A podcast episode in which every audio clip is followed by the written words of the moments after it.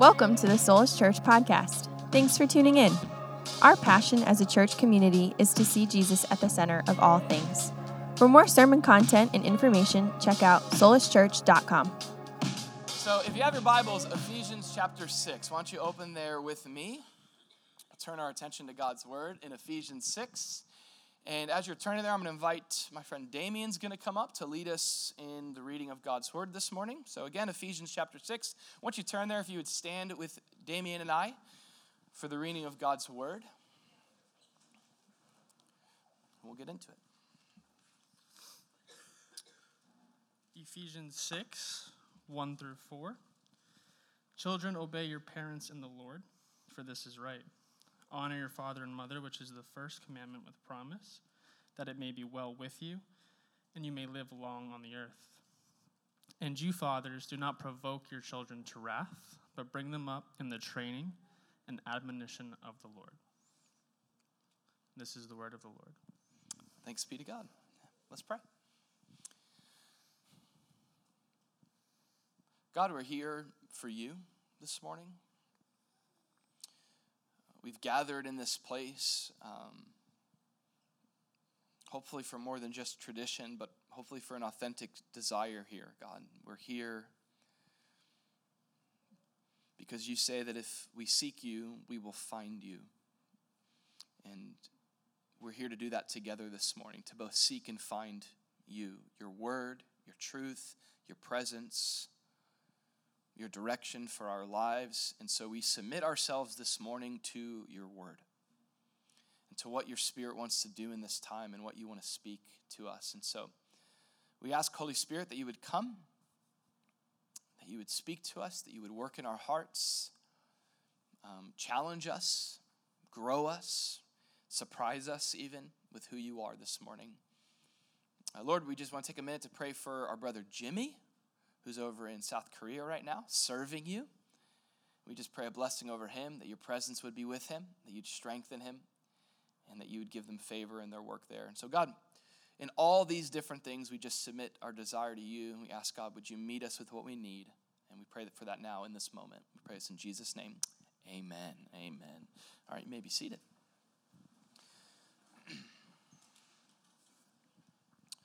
Okay. Were you surprised to say, turn to Ephesians 6? I don't know if you were or not, but we're back.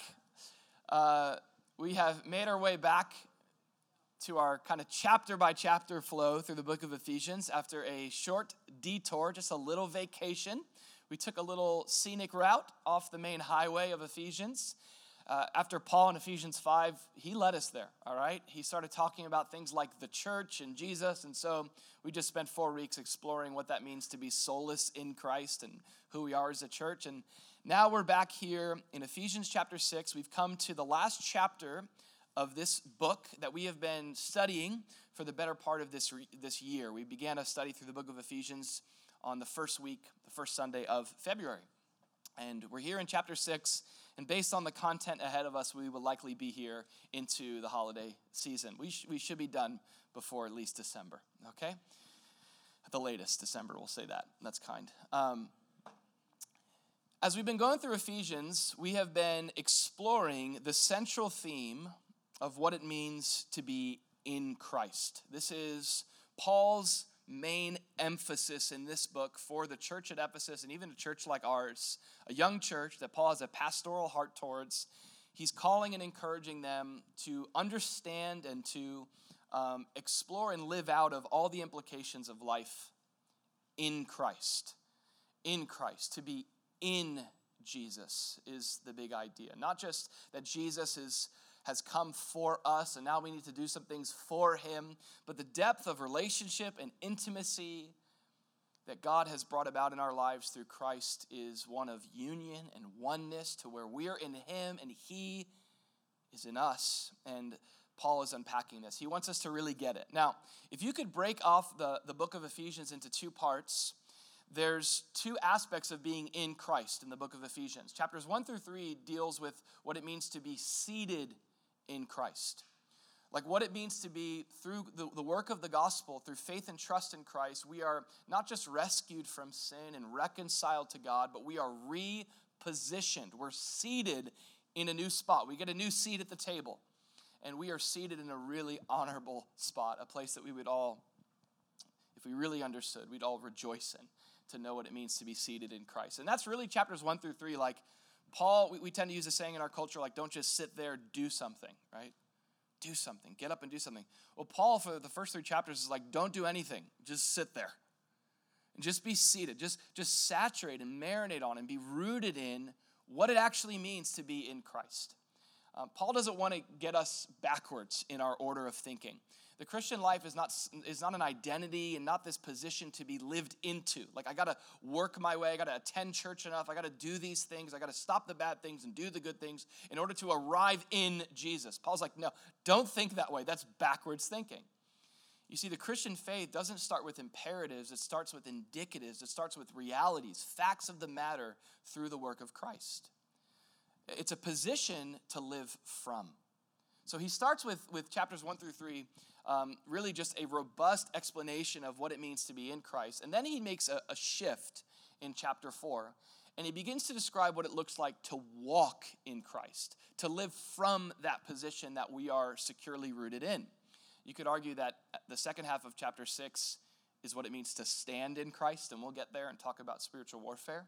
But for now, we're in this chunk of verses here, really chapter 4 through the entire like half of chapter 6 that deals with walking in Jesus, walking out what we're rooted in. What's really interesting about this section that we're specifically in as we zoom in a little bit more is as Paul is beginning to describe the work of God in our lives to change how we live and walk, Paul gets like right into the personal, private stuff of our lives. He's like all up in our face. He's all up in our business here. Like what we see about our transformation as followers of Jesus, as we're being formed as we follow him. It's like God is not so much just concerned with like who we are in society. Like that's important, okay? Like who you are in society does matter. But God is mostly concerned with who we really are. The truth of who we are. And let me say this, and I think the scriptures would agree that there's not really any more true of a test of who you really are than who you are in your most private relationships. Like, that's who you really are. There's one thing to be like, I'm a Christian, I'm a godly man in public in society, and here I am the way I deal with the you know, fellow shoppers at Publix, you know? But like, it's another thing for Paul to be like, okay, but let's talk about the function and the details of your marriage, and the kind of husband or wife you are behind closed doors. Let's talk about, he'll talk about next week, like your vocation and how you do your work and how you relate to your coworkers. And then here in chapter 6, Paul's like, let's talk about family dynamics. Ouch, right? Just like the thought of it, there's like a nerve ending there just on the topic of family. Specifically in this section, Paul is speaking about the relationship between children and their parents. The word children there in verse 1, the Greek word that's used there for children denotes those that are still dependent on their parents that have not yet been recognized as adults by culture and by the family. And I'm just going to let you pray about that and figure out what that means for you in your life and your 40-year-old that still lives with you. Just kidding. But like, the word here denotes someone who's still dependent on their parent. So it's the relationship between the dependent and the parent. And so this is the big idea of our passage this morning. You can jot this down. This is what you know, we're just kind of going through the scriptures here and looking at the scriptures and doing our best to really seek to see how Jesus would apply this to our lives, and this section is about parenting in Christ. This is what we get to. Parenting, the parenting relationship. Let's just start off with a couple, because we're talking about parenting today. Hi guys, welcome to church. Let's talk about parenting, okay? When we get to the topic of parenting, some of you guys immediately just disconnected from the message because you're not a parent, and I want to pull you right back in and say this has extreme relevance to every one of us in this room, because each of us had parents, each of us are children, each of us likely will be parents, most of us. Nonetheless, whatever your connection to this relationship is, whatever season of life you might find yourself in, I think we can all agree with these starting realities. First thing I want to talk about is this reality that the parenting relationship is hard. Could we start there? Can someone just say amen? Okay. Parenting is hard. What we're about to get into here. Let me even expound that. The parenting relationship of children to their parents and parents to their children is not an easy relationship. It's hard to be a parent, and it's hard to be parented. I don't think we talk about that enough. It's hard to be a parent, and let me say this, it's hard to be a child. This is a hard thing, okay? I want to also say this, that parenting and the parenting relationship is hard for everyone. Despite what Instagram might show you. Do you know what I'm saying? By the way, that's like their 20th version of that video. You know that, right? That there's a whole deleted version, okay, without the filters, where the kids are not as nice as they were in that 20th take, you know. Parenting is hard for everyone. Some of us are better at hiding it. Some of us have just different dynamics that aren't as visible. Can we say this? But parenting is just hard. Why? Because we're talking about people. Humans. It's a hard thing to navigate. Let's also talk about this. Parenting is also complex. The parenting relationship between a parent and their kids and kids and their parents, we're talking about a complex thing, again, because we're dealing with humans, and humans are not simple beings. Parents are not simple individuals. Kids are not simple individuals. We are deeply complex individuals, made in the image of God, yet each of us, we have our own differences. I have 3 kids. And I could take 2 of them, and just as an example of this, and just say, just within 2 of my 3 kids, I can say there is a world of complexity to the human being. One of my children is as far left as you could go. The other is as far right, not like politically, but like, generally maybe. But like, I'm talking like universes apart in their makeup and their identity. And how many of us know this as parents? Like, one thing that might, quote, work for one kid doesn't work for the other. And one style and one response that might be needed, one tone that's necessary for one is actually destructive to the other. We're complex beings. We're complex parents. You know, the parenting relationship is this relationship that's not just hard, it's complex. Like, we bring all of our brokenness into this thing called parenting. And we're just like, God, this is our prayer lately. God, just give grace. Like, not just grace for me, but grace on this whole thing. Just pour your grace upon this. It's complex. And then as we go a little deeper here, like, let's be real. When we talk about the parenting relationship, we're talking about something that's painful. I just want to call some of these things out before we just start talking about how to be a good parent. I want to recognize that in this room, with a variety of experiences, parent or child, or a little bit of both, we're talking about something painful even. Something that, because of the interpersonal reality of it, can be filled with great. Maybe you're a parent in here and your time is done and you're the empty nester now, and maybe there's some regret, some guilt. Maybe you're the person that's in this room and you're like, I'm not a parent yet, but, you know, I'll pay attention to this message so that I can get some stuff out of it to be a good parent one day. And I just want to say, like, you're not going to remember anything from this message, okay? Like, that's cute and all. But, like, maybe what you really need to do is, like, come to Jesus with the hurt and pain you've experienced from your parents. Maybe that's the thing. Maybe there's pain you've avoided. Maybe there's pain beneath the surface. Maybe there's pain that just needs to be verbalized. But we're talking about what we see in Scripture. Like, the family dynamic is one of the most immediate and profound arenas of life that's been affected by the fall. That pain tends to exist. That complexity exists. And it's also difficult.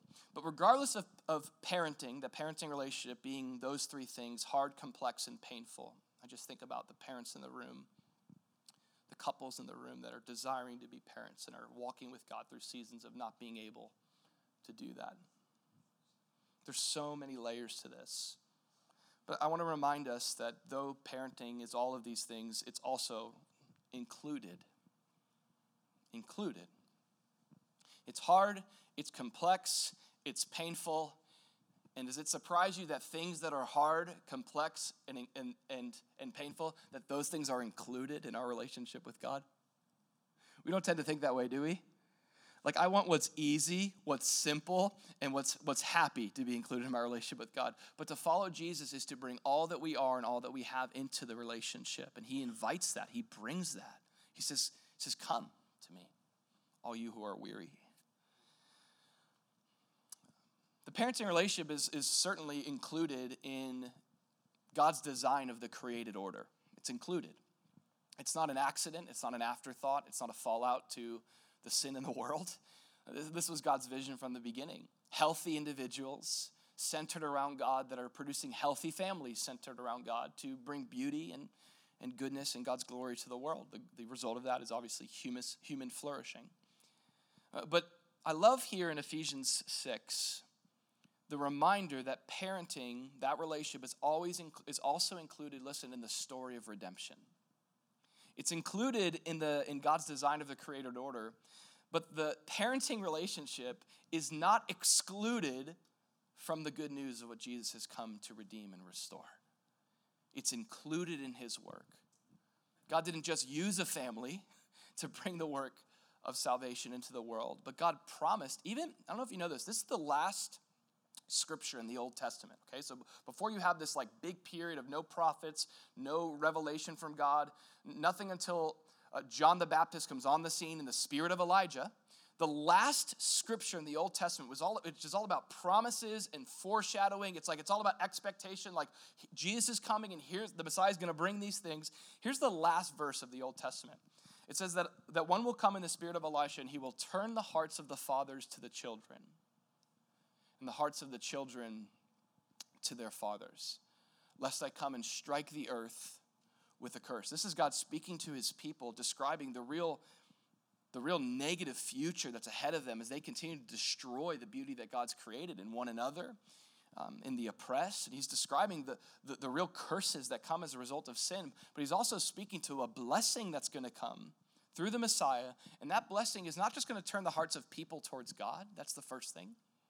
That's what repentance means, to turn away and to turn towards. But through Christ, God will turn the hearts of fathers to their children. And God will restore the relationship between a child and their parent. Like, this is included in the work that Jesus wants to do in our lives. It might not look the same. Some of you might be like, my father's no longer here. I've never spoken to my father, but maybe there's still a turning work that God wants to do in your heart. For others of you, you're in the throes of parenting. You're, as we say, in it. You're in it. Or some of you are soon to be in it, okay? But nonetheless, God has a promised work that he wants to do in our hearts in this way. That's why it's good news that we could say that there's such a thing as parenting in Christ. There's more than just the pain. There's more than just the hard.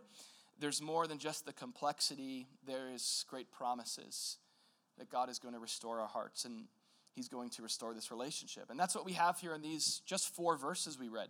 We have a vision for how Christ is restoring us as parents, and he's restoring that relationship. Paul here in this passage gives some really helpful things. You can jot these down. These are the 4 G's that we're going to get into. In this section of Scripture, here's what Paul gives. Paul gives a goal to pursue in Christ as parents. A goal to pursue. So I'm a parent in Christ. What's my goal? Then he gives a gap that we want to avoid in Christ in our parenting.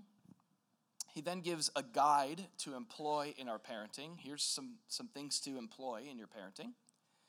And Paul, lastly, will give us a gospel to trust in our parenting. And I just want to remind us about as I get into this too, like the whole point about the parenting relationship being complex, it's more complex for one sermon. We know this, right? Okay. So yet you know me, I'm going to be like, I'm going to fit all the complexity into one message, and we'll be out of here by 3 p.m. So I'm going to do my best not to do that. 2 p.m., just kidding. All right, I'm going to do my best to simplify this and encourage you. I'm going to mention some resources. In the past we've done, as a church, we've had a couple different parenting small groups and courses through the Intentional Parenting book and course. That's a great resource that walks in detail through a lot of these things. And so I am not seeking to cover the whole extent of the parenting relationship today. Just going to go through just a couple G's, all right? What up, G? We're going to go through some G's. Okay, I'm sorry about that last comment. Okay, let's go through each of these here in this passage. Okay, the first one that Paul gives us as we are being restored in Christ in our parenting relationships is Paul gives us a goal to pursue as parents. He starts with a goal that we are to pursue. And Paul says this. He says, "Children, obey your parents in the Lord."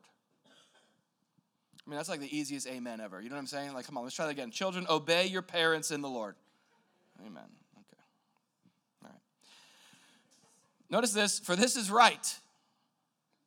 Honor your father and mother, which is the first commandment with promise, that it may be well with you and you may live long on the earth. I've tried quoting that to my kids before. Like, hey, if you want it to go well with you, if you want to live long and prosper, okay, you're going to want to obey. All right.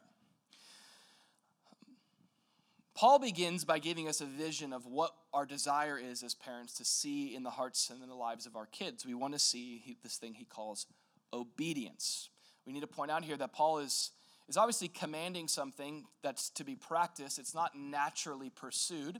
Okay, Paul doesn't say, children, disobey your parents. Like, try it out for once. No, Paul's like assuming the natural tendency as creatures is self-autonomy, and it's this tendency to kind of go my own way and not trust any authority. And there's sometimes really good reason for that, unfortunately.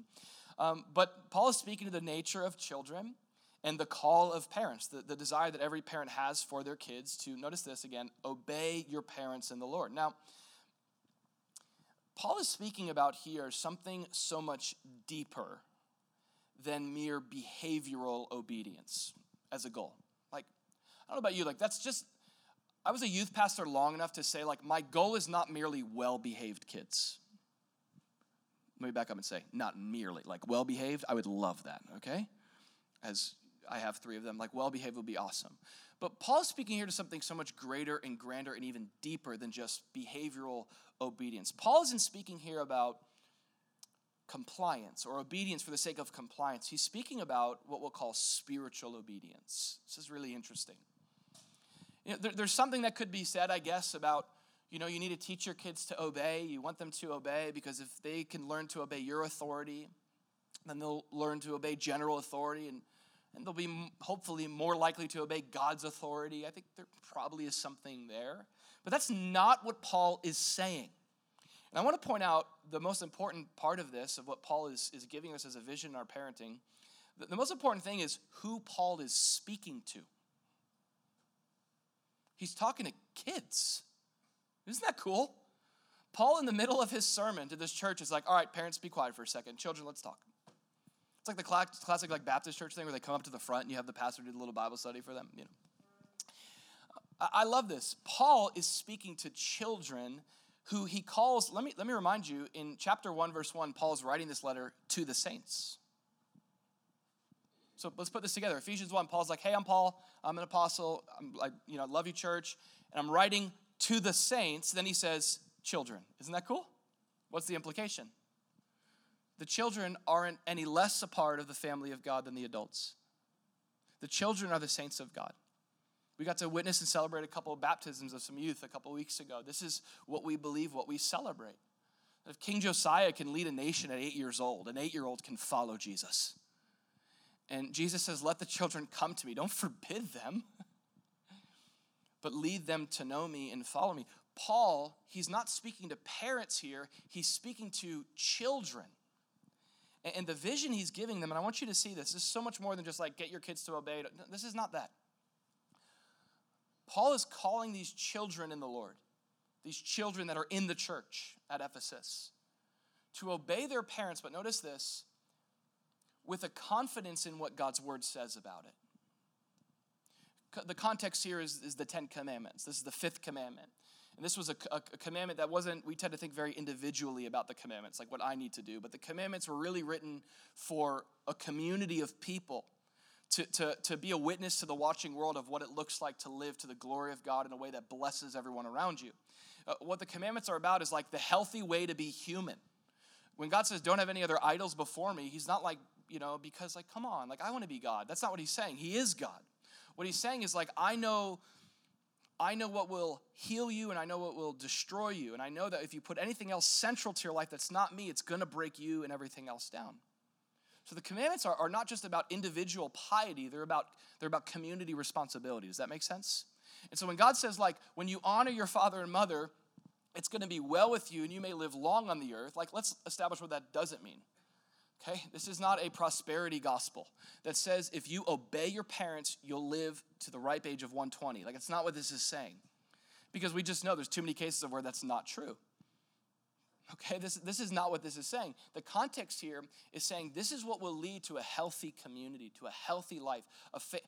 We just know the opposite is true. Like where there's just nothing but disobedience and things are out of control and parents aren't involved, that doesn't lead to health and human flourishing, does it? It leads to brokenness. It leads to the perpetuation of sin and the fall. And so God is giving a vision for what God promises is the result of obeying him and following him. But listen, he's speaking it to children. This is so cool. Paul isn't just saying, be obedient because it's right and it's what you should do. Be a good little Christian, keep the rules. He's leading these young people to obey out of trust in God's word, to orient their lives as a child around the promises of God's word. Isn't that amazing that he calls their obedience to be rooted in God's promises and God's truth? And is there a better vision of what our goal is as parents? I don't just want like well-behaved kid. That's great, that's cute, I'll take it. If it's a part of the package, I'll take it. As long as it doesn't mean that I end up with someone that keeps the rules but has no relationship with Jesus. It's a modern-day Pharisee that knows all the Bible books, that knows all the rules, that knows all the behaviors that good Christians don't indulge in, and knows all the good things that good Christians do, but it's this sort of like moralism. They're not lost in their badness, but worse, they're lost in their goodness. Paul's like, that's not the goal of parenting. Obedience for the sake of compliance? No, it's deeper than that. My job as a parent is to lead my kids to the conviction that God is worth being trusted. That's my job. We're just here temporarily. Do we know that? We should be, by the way, okay? You should be temporary. We're temporary. We're like a substitute teacher that's there temporarily to play a role of until you can walk with Jesus independently, until you can know his voice. I'm here to be that voice for you. I'm here to temporarily stand in the gap and to do everything I can to eventually slip out of the way so that you can trust in him and walk with him. This is the goal. The goal of parenting is spiritual obedience. It's discipleship. It's to live in such a way that I say God's word is true and I'm going to orient my life around his promises. That's my greatest joy. There's, as it said in 1 John, there's no greater joy than to see that my children walk in the truth. That they see this truth and they live according to it. And the job of parenting is to achieve and to pursue that goal. Here's how it says in the Psalms. Here's a long psalm. Psalm 78 gives parents the calling and the objective of transferring the truth of God to the next generation in this way. Give ear, O my people, to my law, Psalm 78. Incline your ears to the words of my mouth. I will open my mouth in a parable. I will utter dark sayings of old. This is just beautiful Hebrew poetry, communicating some real profound things. Verse 3, which we have heard, things that we've heard, I love this, and known. And we know these things because our fathers, our generation before, they're the ones that have told us and taught us. And here's what I love this is like a commitment, like a covenantal vow. We will not hide them from our children. Telling to the generation to come the praises of the Lord and his strength. I love the complexity of this. Tell the praises of the Lord. Describe how strong God is, how wonderful the things that he's done. By the way, you need a personal testimony to pass this on. You have to be able to say, I don't just know some of the verses, but I've seen God work in my life, and let me testify to you who he is and what he's done. For he established a testimony in Jacob, and he appointed a law in Israel, which he commanded our fathers that they should make them known to their children. So there's two things that God establishes in the community of faith, a testimony of how he works, what he does, and his law, which speaks to what? His character, speaks to his holiness. This is what God gives every community and every generation. He's like, here's what I've done and here's what I'm like. And he says it's the job for every community of faith to make this known to their children, that the generation to come might know them, that the children who would be born, that they may arise and declare them to their children. Isn't that a great vision? That they may set their hope in God and not forget the works of God, but keep his commandments.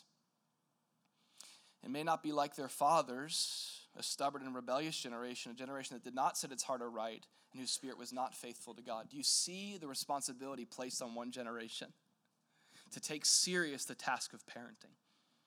To see that you have one shot, you have one window to work, and in that window, let's go back to this verse. As a parent, I want to communicate to my child what God has done and who he is in such a way that they put their hope in him.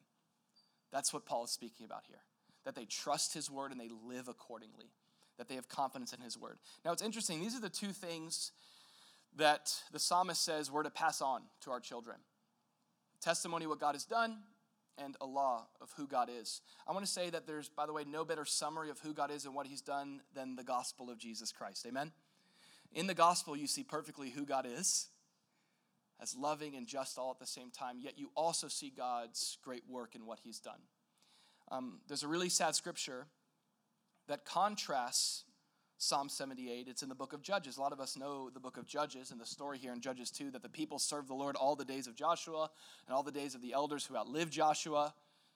All those people. So here's this generation. Everyone had seen the great works which the Lord had done. They saw it with their eyes. They had this, we would say, like a personal relationship with God.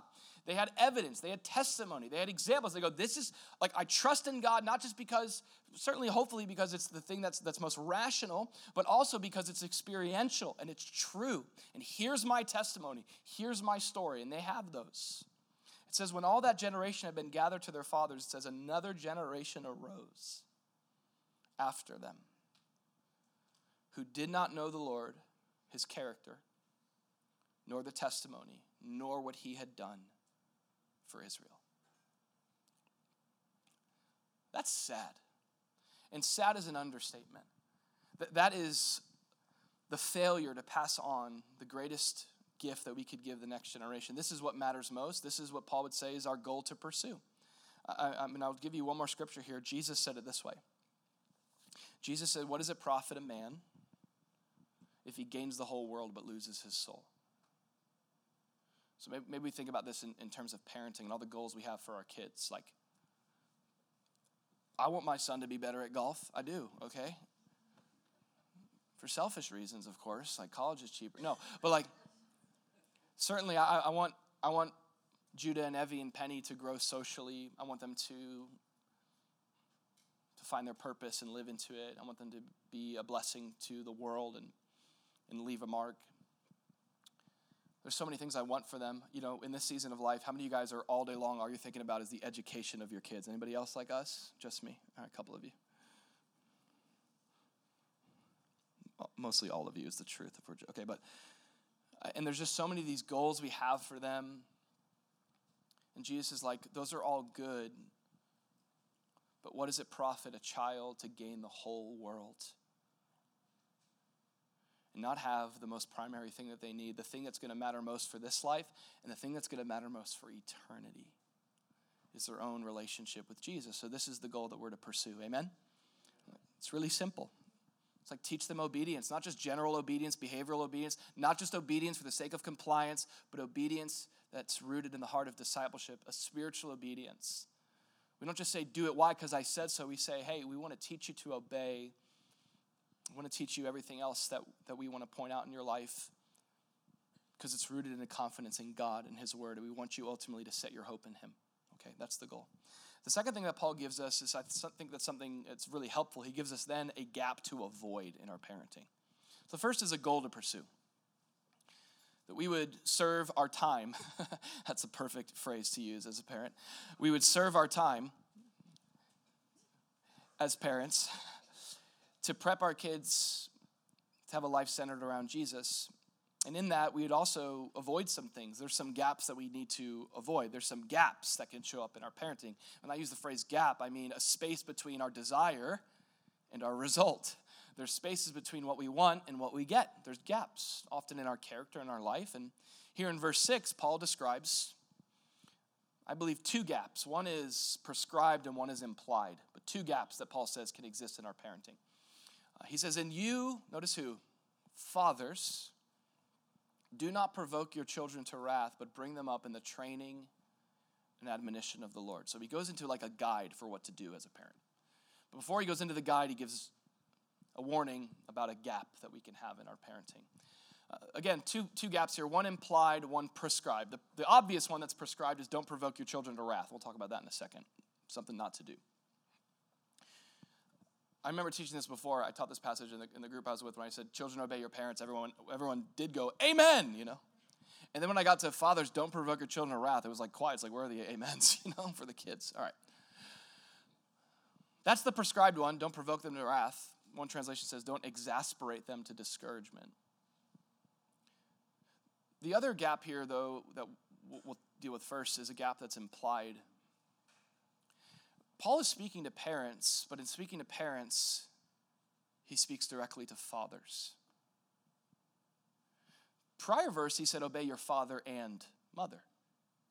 But now when he's going to speak about the responsibility of the family unit, of the parental unit, he's going to go right first to dad to establish some things about who dad needs to be in the home.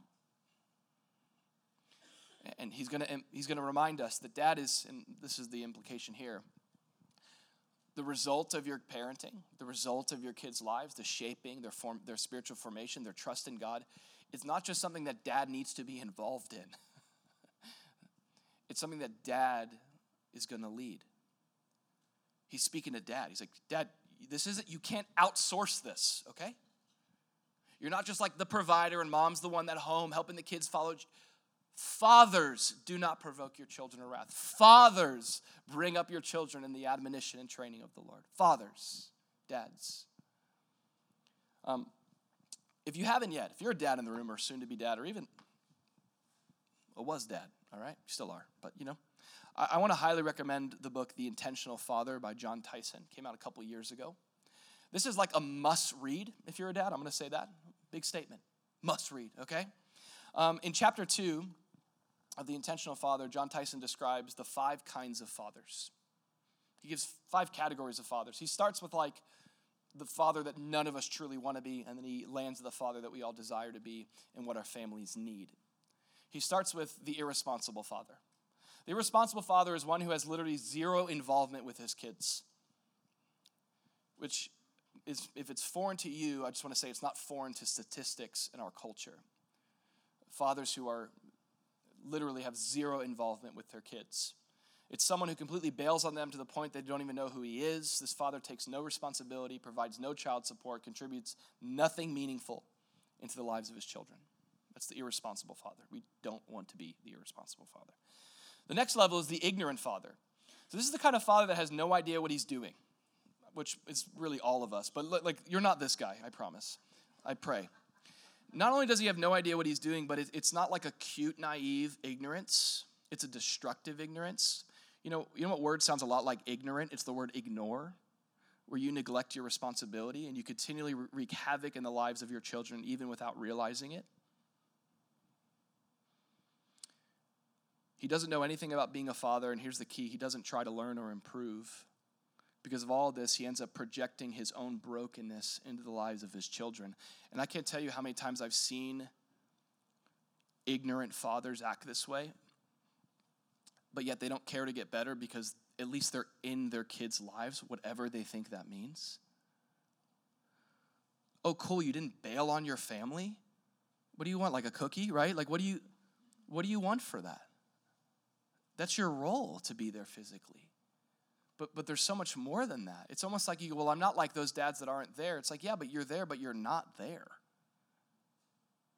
So that's the ignorant father. Then there's the inconsistent father. This is where it starts to get convicting to people like you. That's a sarcasm. The inconsistent father who is torn by personal ambition. He has the capacity of doing better at this fathering thing, but instead he prioritizes his own job, career, and hobbies. These binges of selfishness are often followed by guilt and feeble attempts to fix everything, but there's no stable sense of security or identity passed on to his kids. It's the inconsistent father. Then it gets to the involved father. We're getting closer to who we want to be. This type of dad shows up at his kids' sporting events, takes the time to put filters on their devices. He gets a lot of things right, but because of the busyness of life and the failure to ask the right questions, he never seeks to understand specifically who his children are and why God gave them to him. This is a noble dad, but this is one who's haunted by the sense that there's something more that God has called them to as a father, another layer or level in their parenting. And then let's talk about the dad we all want to be, the intentional father. The intentional father is deeply invested in discovering who his children are and how he can help them reach their redemptive potential. He seeks to understand the children God has given him and wants to form them into young persons who can fulfill their purpose. He sees parenting, listen to this, as central to his call before God and does it with all of his might. Like, I could fail in everything else, but if I succeeded as a dad, I've succeeded. Conversely, I can succeed in everything else, but if I fail at home, I've failed. That's the concept here. This kind of father leaves a multi-generational blessing in the lives of his children. The intentional father. This is a gap that we, of course, as dads want to avoid that Paul is speaking to. But then there's one that's not just implied here. There's a gap that's prescribed. Paul speaks to fathers, emphasizing their role in this. But then he speaks to a specific thing that we are to avoid as moms and dads in our parenting. It's a kind of parenting style. And I use the phrase gap. Like, the idea of gap is like it's keeping you from doing the thing you're supposed to do. But Paul's like, it's so much worse than that. There's a kind of parenting mode and style that not only does it not further the purposes of God, but it actually frustrates the purposes of God, and it's counterproductive. So much so that it's not just that you don't get them from point A to B, but you send them in that direction away from God. I mean, that's a scary thought to think of, that there's a way to parent. You can parent in the name of Jesus in such a way that you frustrate the purposes of God in your child's life. Come on, this is not hard to think about because we've seen this, haven't we? Maybe we've experienced this to some degree. That there's a way to parent in such a way that you provoke your children to wrath. That's what he says not to do. Train them up to know Jesus, right? Like, he's not like, sacrifice that. Teach them to obey, okay? He's not saying, like, only be their friend, don't be their parent. He's not saying don't be a good parent, don't be authority. He's saying don't do it in such a way that you exasperate them to discouragement. I think that's the NLT version in Colossians. It says the same thing. But don't exasperate your children, otherwise they'll lose heart. One translation says, don't exhaust your kids, otherwise they'll give up and quit. Isn't that sad to think about? The kind of parenting that instead of provoking the opposite, which is joy in the Lord, it provokes a sense of anger. Now, there's so many, man, I could probably spend, you know me, I could spend a year-long series, that's slight sarcasm, unpacking all the different ways that I think as parents we can cause more harm than help in our parenting. But here's a couple ideas about how we can, some gaps we need to avoid in our parenting. Hypocrisy, inconsistency, some proximity issues, and our tendency issues. Just a couple thoughts about how we can cause more harm than help. How we can, instead of further God's purposes for our kids, we can frustrate them and actually end up with kids that are bitter towards us and God. Like, we don't want that. How can we do that? Well, first, let's just talk about hypocrisy. Hypocrisy is the nature of hypocrisy is to pursue the goal of your children's obedience while not pursuing obedience to God yourself, which they notice, don't they? Jude is my mentor, by the way, in case you're wondering. Okay, personal mentor. The idea of being a hypocrite is not that you sin in front of them, because that means you're a human being. To be a hypocrite is to lack authenticity in your pursuit of God, in your pursuit of what you want them to pursue. So to be a hypocrite is to hold them to this high standard. Like, obedience matters. God matters. Faith matters. Jesus matters. And then when you fall short, not if, but when you fall short of that, what do you model? How much does it matter? Is there repentance? Is there humility? Do they see in you a pursuit for obedience to God? I mean, here's the question we have to ask. If your faith, and the extent of your faith in relationship with God became the extent of your kid's faith, would you be satisfied? If your faith and your relationship with God, if it was capped at yours, that's the extent, would you be satisfied? And I have to say, no. I want them to have so much more, but here's the hard reality. You can teach what you know, but you will reproduce who you are. You will reproduce who you are. And so if at home we have this, like, if on the outside we model this pursuit of God and we're a Christian family and we check all the right boxes, but there's no genuine, authentic pursuit of God. There's no repentance. Like, I feel like the greatest gift I've given my kids is not a perfect example at home. It's like how to repent when you do bad things because dad falls short. And to model that and say, hey, let me teach you how to be a failure in life. Like, I want to teach you how to be a success, but I want to teach you how to fail well as well. And learn repentance. Authenticity is so important. So hypocrisy can provoke our kids to wrath. And they go, what? Just get bitter. It's like the Pharisees that are binding people with laws that they're not willing to do themselves. I think inconsistency is another one. This is a convicting one for our household. When I say inconsistency, I mean like inconsistency in your messaging, in your standards.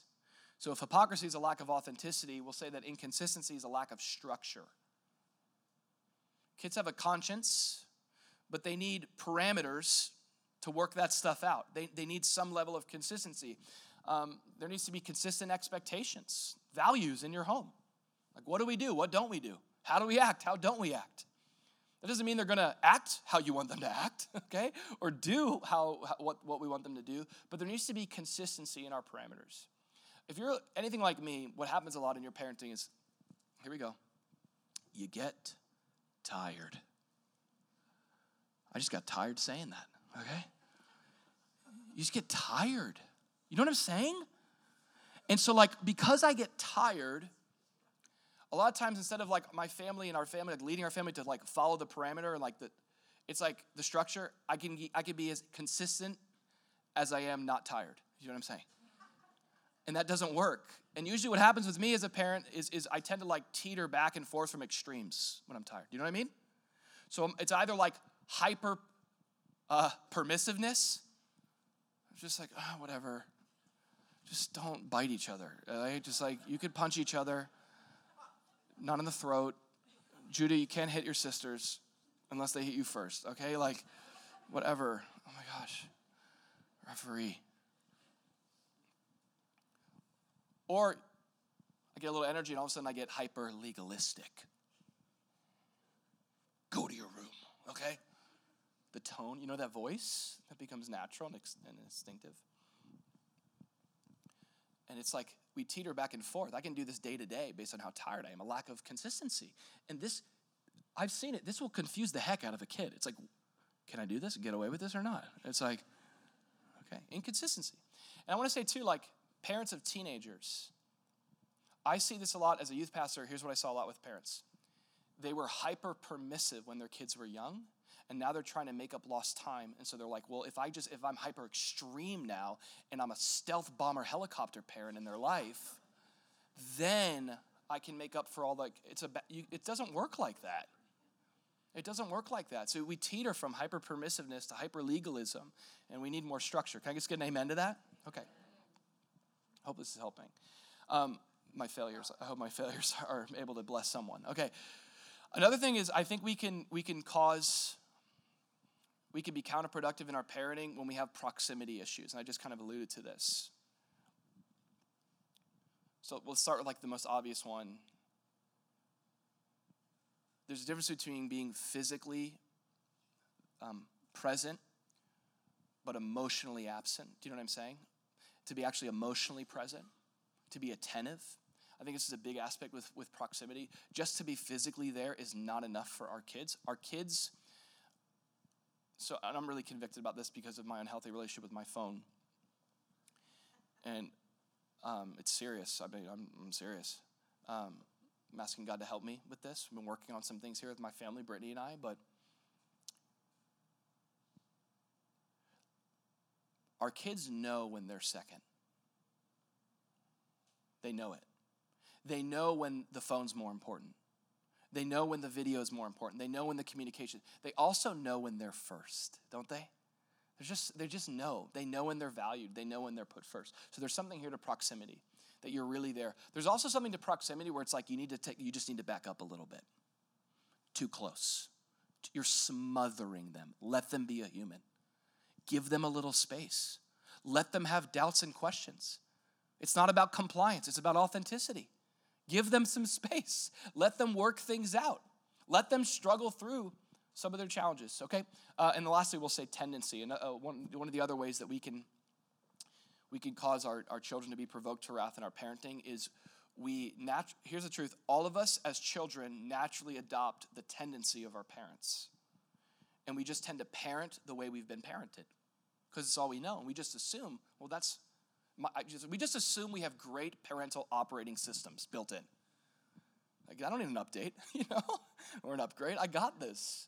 I'm pretty good parents. Or I didn't have their parents. That's what we can think, right? If I didn't have their parents, it's like no parent is a perfect parent. So there's tendencies we have to evaluate. This is a really good list that I read online from Britt Merrick that describes some of the ways that we can have tendencies in our parenting that frustrate our kids. This sort of unhealthy provoking makes unreasonable demands on the child. It's an interesting thought. Like has expectations for them that are way too steep and high, and they're usually, again, reactive. Humiliating a child. You can provoke them to wrath that way with those tendencies. Maybe you're like, that's what I experienced, and so we tend to project that stuff as a tactic to get them to obey, as we humiliate them. That sort of parenting, it manifests no loving understanding of a child's unique personality. That's so helpful. That every kid is different. They have a unique personality, that not all of your kids are going to be parented the same way. Any parents know this? And so we got to be mindful. We got to love them enough to know them. It's also marked by constant nagging or nitpicking, and it irritates them by perpetually fault-finding. These are some tendencies. I hope none of these resonated with you as much as they tended to with me, okay? And there's a tendency to look at these and go, yeah, okay, I can do that. I can think that way. I can act that way. And I want to be more like the Lord. And so we close with these final realities here of this verse, and it's a guide to employ. We see a goal to pursue. We see a gap to avoid in our parenting. We see some gaps, the need for dad to step in and step up, the need for both parents to parent in such a way that's not counterproductive, frustrating God's purposes, but it's productive and furthering God's purposes in their lives. And then Paul ends with like a really great guide. So he says, here's what not to do. Don't provoke them to wrath. Don't exasperate them to exhaustion, but bring them up in the training and admonition of the Lord. That's the call. That's the guide. So the vision is that they would be disciples of Jesus, and my life as a parent in their life would be spent on helping them put their hope in God and trust him and follow him and walk with him. And then the guide to do that is it looks like two, but Paul gives three things. He says, bring them up. It's an intentional Greek word he uses, in the training and admonition of the Lord. The word bring them up is one Greek word, and it literally means to nourish or cherish. It's the same Greek word that's used in chapter 5 to speak of how a husband should care for his wife. So bring them up, raise them up. It speaks of loving affection. Loving affection. It then says to bring them up in the training of the Lord. This word training, another understanding of this word in the Greek, it literally just means to be trained for obedience or discipline. To be disciplined toward an end, to bring correction. And the third idea there is to parent our kids in such a way that we admonish them. And the Greek word there literally means correction. It actually literally means to put something before their mind continually is the idea. So here's the three things that Paul says need to be involved in how we parent. Here's the guide. We offer loving affection, we offer loving correction, and we offer loving instruction. Dad has to lead the charge. Dad has to be more than just involved. He's central to the result of this. There's a team dynamic to work out here as well. The curriculum, small group stuff is great for that. You should get into that, all right? But then as we do that, we want to make sure we're not provoking our kids to wrath and how we parent, but instead we're pursuing to love them with affection, correction, and instruction. Like the first one even is just helpful, affection. To nourish them is the phrase there, to care for them. Like, listen, your kids need your affection. Kids need to be hugged, guys. They need to be kissed. They need to be cherished. They need to be loved. They need to be nurtured. Think of the prodigal son and his father, which was the picture of God running to his son, wrapping his arms around him. You're like, well, I'm not really an affectionate guy. You know, I didn't really get any affection from my dad. You get affection from your heavenly Father who loves you, who welcomes you. And share that with your kids. Love them. Cherish them. Do everything that you can to mirror how your Father loves you and how you love them. Affirm them. Speak about their identity. Tell them you love them. I love you. You're such a gift to mom and dad. Speak words of affirmation and affection over them. Also, he says, here's another guide, correction. Okay, it's not all lollipops and butterflies. It's not all you're awesome and there's no kid like you and there'll never be another kid like you. I mean, yes, you're unique, but in your uniqueness, there are some things that I'm going to lovingly correct in your life. Proverbs says, if I don't discipline my kid, I hate them, is actually what Proverbs says. If I love my kid, I'm going to correct them. Now, there's a wide range of tools for that. There's exhortation, and then there's rebuke, and there's the book of Proverbs gives so many different ways to approach correction, setting on the right path. But the root of correction and lovingly doing that, I love is Hebrews 5:8, that Jesus, though he was a son, he learned obedience. It's like that's what we want to teach our kids. And so when there's off course, when there's disobedience, we're going to bring loving correction because the Father disciplines the Son whom he loves. And he fails to discipline the son he doesn't love, practically. A lot of times the reason why we don't correct is because in functionality we love ourselves more than we love them. That's what we choose to do. We choose to love ourselves and our comfort, and it's difficult. I'd rather just lay here, sit here, or yell at you. Ain't that true?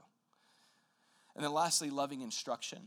This is the last guide, is to be someone who's constantly putting the truth of God before their minds. This is not primarily the job of the church or of the kids' ministry or of the Sunday school teacher. The primary pastor in every kid's life is their parents.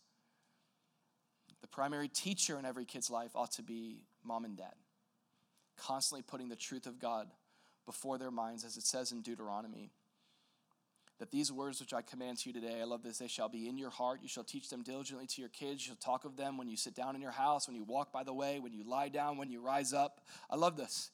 Everywhere you go, in every part of your day, looking for opportunities to put the truth of God before their minds. When you wake up, when you're on the road, when you're going for walks, when you're at the dinner table, right before bed, that tends to be a good rhythm for us because in the morning, it's not as good, okay? And so right before bed is some of our best time to put God's truth before our minds, to put our day before us and go, what happened today? Let's talk about this and let's see how it comes to bear on who we are in Christ. Now, I'll close with bringing the band up here. And as we close, I want to remind us of a gospel that we want to trust in here.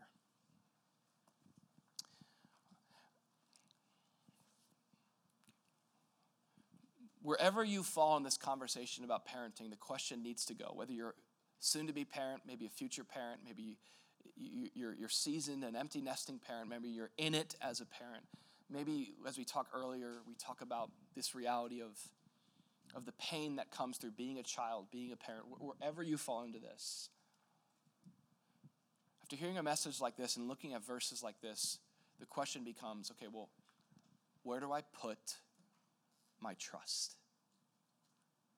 Where am I putting my trust right now? Am I putting my trust in myself? Because I'm not like my dad. I'm not like them. Am I putting my trust in my ability to do better? Or am I struggling to trust at all? Am I failing to trust in any hope whatsoever because all I know is brokenness, all I know is pain. And I love that here, even in Ephesians, the gospel gives us a third way. It gives us a message of good news to trust in no matter where you're at in the parenting relationship this morning. Here's the good news. You have a perfect Father in heaven. Behold what manner of love the Father has bestowed on you and I, that we get to be called children of this perfect Father in heaven. Paul has been unpacking this central truth. In Ephesians 1, he's like, you've been adopted into his family. He's your dad now. And if we want to parent like God, we need to be parented by God. We need redemption there. We need restoration there. We need to trust in that gospel that says, come be a child of a perfect Father, where you find not only the example of how he's called you to live as a parent, but you find the Father you've been looking for, that you were created for, that has never failed you, that is always good, that has always been to you what you needed. And there's a fullness in that. No matter how awesome your dad was, there's a fullness in finding God as my dad, my Abba Father, myself as his child. I see the way he parents me, that he doesn't fault. Aren't you glad God doesn't fault find with you all the time? Nitpicking at you. He doesn't provoke us to wrath. He softens our hearts with his love and his care and his grace. He's a Father that demonstrates his love toward us in that while we were still sinning, he sent his son Christ Jesus to die for us. The only perfect child took on our imperfection so we could say, our Father in heaven.